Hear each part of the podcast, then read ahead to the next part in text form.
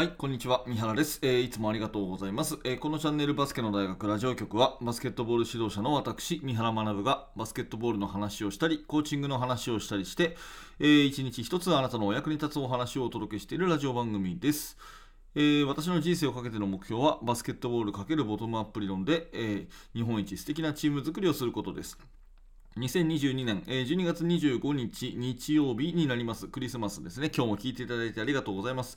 えー、と今日はですね2022年を紙に書いてみようというテーマで、え1年を振り返るということをやってみたいんですね。えー、と今日は日曜日ですが、うん考えてみると今年最後の日曜日ともう来年あ来週の日曜日はですね1月1日になるので、えー今年最後の日曜日ということで日曜日はね、えーちょっとあのいつも雑談会っていうかね、えーそんな話を含めてやってますから、うん、今日はね少しそういった、えー肩の力を抜いて、えー雑談をさせていただくというようなそんな日にしていきたいいきたいと思います。で、おすすめなことはですね、この2022年を1月 1, 1月1ヶ月ごとにこの月はどんなことあったかな、この月はどんなことあったかなっていうふうなことを、まあ、振り返りながらですね、えー紙に書いてみるっていうことを、えーやってみるといいと思います。私もね、えー自分で1月何があった、2月何があった、3月何があったっていうようなところを書いてみているので、えーぜひあなたもそんな風にしてみてね、1年を振り返ってみていただきたい。えー手帳とかノートとかね、何でもいいんですけども、それに書いて振り返っていくというところで、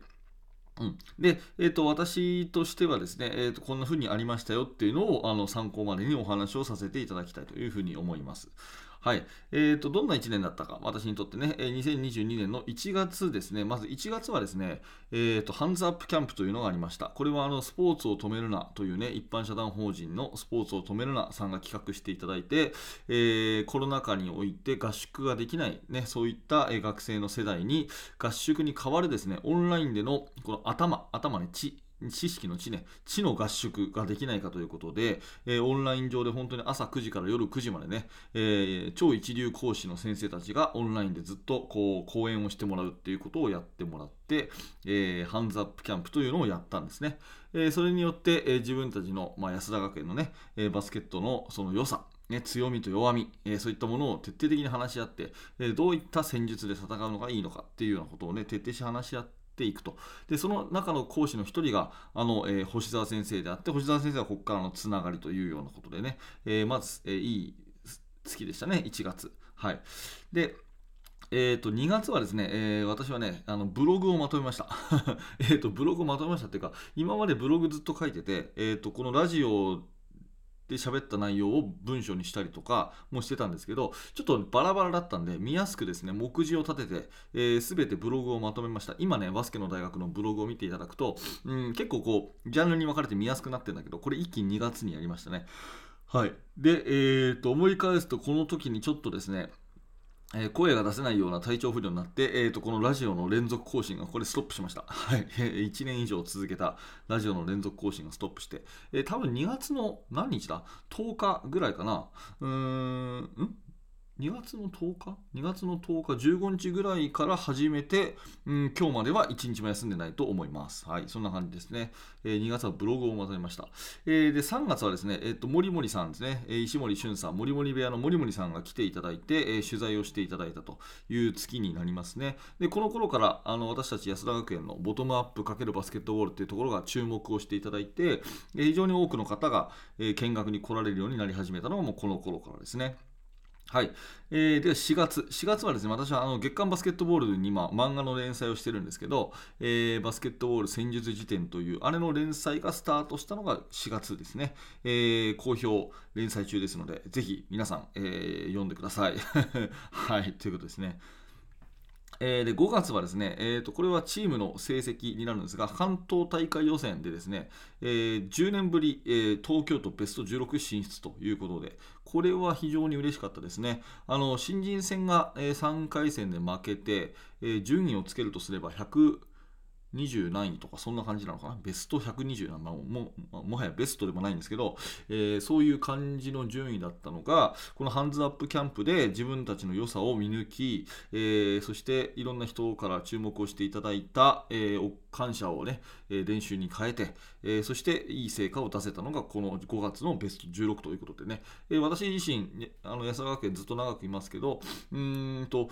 地域のね、背の高い子たちをこう集めて、えで、ベスト16入ったってことはあったんですが、まあ、それはそれでね、もちろん嬉しかったんですけど、えこのボトムアップ理論でベスト16っていうのは本当に嬉しくて、え勝った時は涙が出るぐらい嬉しかったというのが5月ですね。はい。えー、ちょうどこの時に、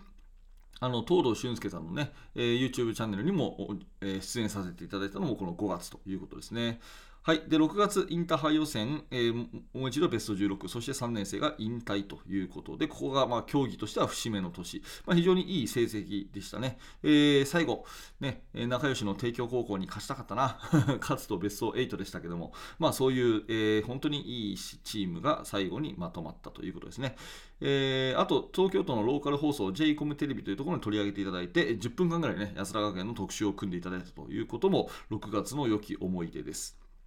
はい。えー、で7月はですね、えーと、東京都育成選手アンダー16の DC ですね、ディベロップメントセンター、えー、DC 活動が開始ということで、私は東京都のね、えー、アンダー16の男子の育成コーチのチーフコーチということで、えー、今年からやらせてもらってますが、東京都のね、えー、有望な選手たちにバスケットボール×ボトムアップ理論で、えー、育成をし始めたのがこの頃、7月から開始ということです。はい。で、8月夏休みに入りますと、いろんな方にお会いしたんですが、え、まあ私としてはですね、あのボトムアップ理論のエキスパートコーチを取得ということで、広島に行って2泊3日の合宿で、え、指導者研修会を受けてですね、えー、畑喜美夫先生からあのボトムアップ理論のエキスパートスパとコーチをいただいたというのが8月ですね。えー、それから、あとは星田純一先生に来ていただいて、クリニックをしていただいたのも8月、いろんな方との出会いがあって、で、この頃ベンチマーキングが急増ですね。ベンチマーキングっていうのは、このチームの見学ですね。えー、私たちの安田学園の練習を見に行きたいということで、えー、中学生、保護者の方はもちろんなんですが、あの、えー、あれですね、いろんな指導者の方があのバスケットに限らずですねサッカーの方だったりとか、えー、野球の方だったりとかいろんな方がこう8月本当にいっぱい来ていただきましたはいそんな8月夏休みでしたねえー、9月はですねあの公務にだいぶ忙しくあのいろいろと忙しい、月だったというふうに思い出しています。で、この時は、うんと、なんかいろんなことを相談しにですね、よく早稲田大学に行かせていただいたという月ですね。あの、まあ、練習を見に行かせていただくっていうのもありますし、えーと、倉石治さんに会いたくてっていうところがあるんですが、結構そういうね、えー、大学の方に行って、あのー倉石さんに会いに行ったっていうことをやりましたね、9月。それが私の9月でしたね。えー、で、10月、10月はですね、えっと、支部大会が始まりました。新人戦、新チームになっての大会が始まるということと、あとはね、えっと、オンラインでの私のボトムアップ理論の、えー、基本編の講演会もやらせていただいた。それが10月ですね。はい。えー、そして11月、ここもまた、えー、いい月でして、えーと、新人戦の支部大会ベスト4ということで、えー、これも何年ぶりだろうな、え、数年ぶりに大会最終日まで勝ち抜いたというところですね。それから、え、静岡に行って、静岡聖光学院さんにお呼びいただいて、全国部活動サミットというのに、え、参加と。いうことと、あとベンチマーキングはこの頃も相変わらずたくさん来ていただいて、えー、著名な方ですね、えー、東堂俊介さんですとか、あとはね、えー、J リーグの、えー、田坂さんとかですね、えー、来ていただいたというのが11月です。はい。で、えー、今月が12月がウィンターカップ、いろいろな方との出会いがあり、まあ、星沢先生も先日来ていただきましたし、えー、私個人としてはですね、えーと、0秒思考で有名な赤羽裕二さんにお会いすることができたということはすごくね、えー、あの、うん、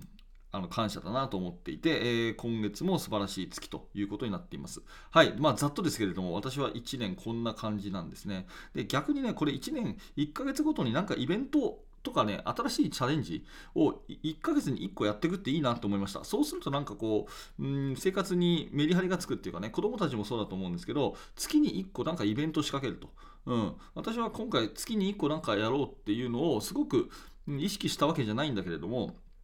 なんか必ずですね、えー、新しい挑戦、新しいチャレンジ、新しい出会いが毎月毎月あったなと思うんですね。ぽっかり空いてたのは9月ぐらいなのかななんかそんな感じしますね。うん。なんかほとんど大体いろんな、えー、チャレンジしたりとか、いろんな人に会ったりとか、どっか行ったりとかですね、そんなことをしてるので、月に1回ぐらいそういうチャレンジを仕掛けるっていうのはすごくいいなというふうに思います。はい、ということで、えーまあ、つらつらと喋らせていただきましたけど、2022年を毎月、この月はこんな月だったな、みたいな振り返りをさせていただきました。もしよかったらね、あなたも1枚の紙に1年をまとめてみてはいかがでしょうか。そうすると新しいね、えー、発見、気づきがあるかもしれません。そして2023年はですね、うん、意識的に毎月毎月何らか新しいチャレンジを入れていく。ね、新しい出会い、新しい挑戦、ね、新しい場所、そんなのを毎月入れていくっていうこともいいなというふうに思いましたので、それも共有させていただきます。はい、ということで、えー、聞いていただいてありがとうございました、えー、今日はね、ちょっと変わった回ですが、いつもこのチャンネルはバスケットボールの話をいろんな角度から、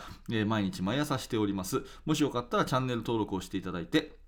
えー、また明日の放送でお会いしましょう、えー、最後にお知らせをさせてください。下の説明欄から、えー、メルマガの登録をぜひお願いします。メールアドレスだけで登録できます。え登録していただきますと、最初の1通目で限定の動画もプレゼントしてますので、えー、ぜひそれだけでもお受け取りください。よろしくお願いします。はい、最後までありがとうございました。三原学でした。それではまた。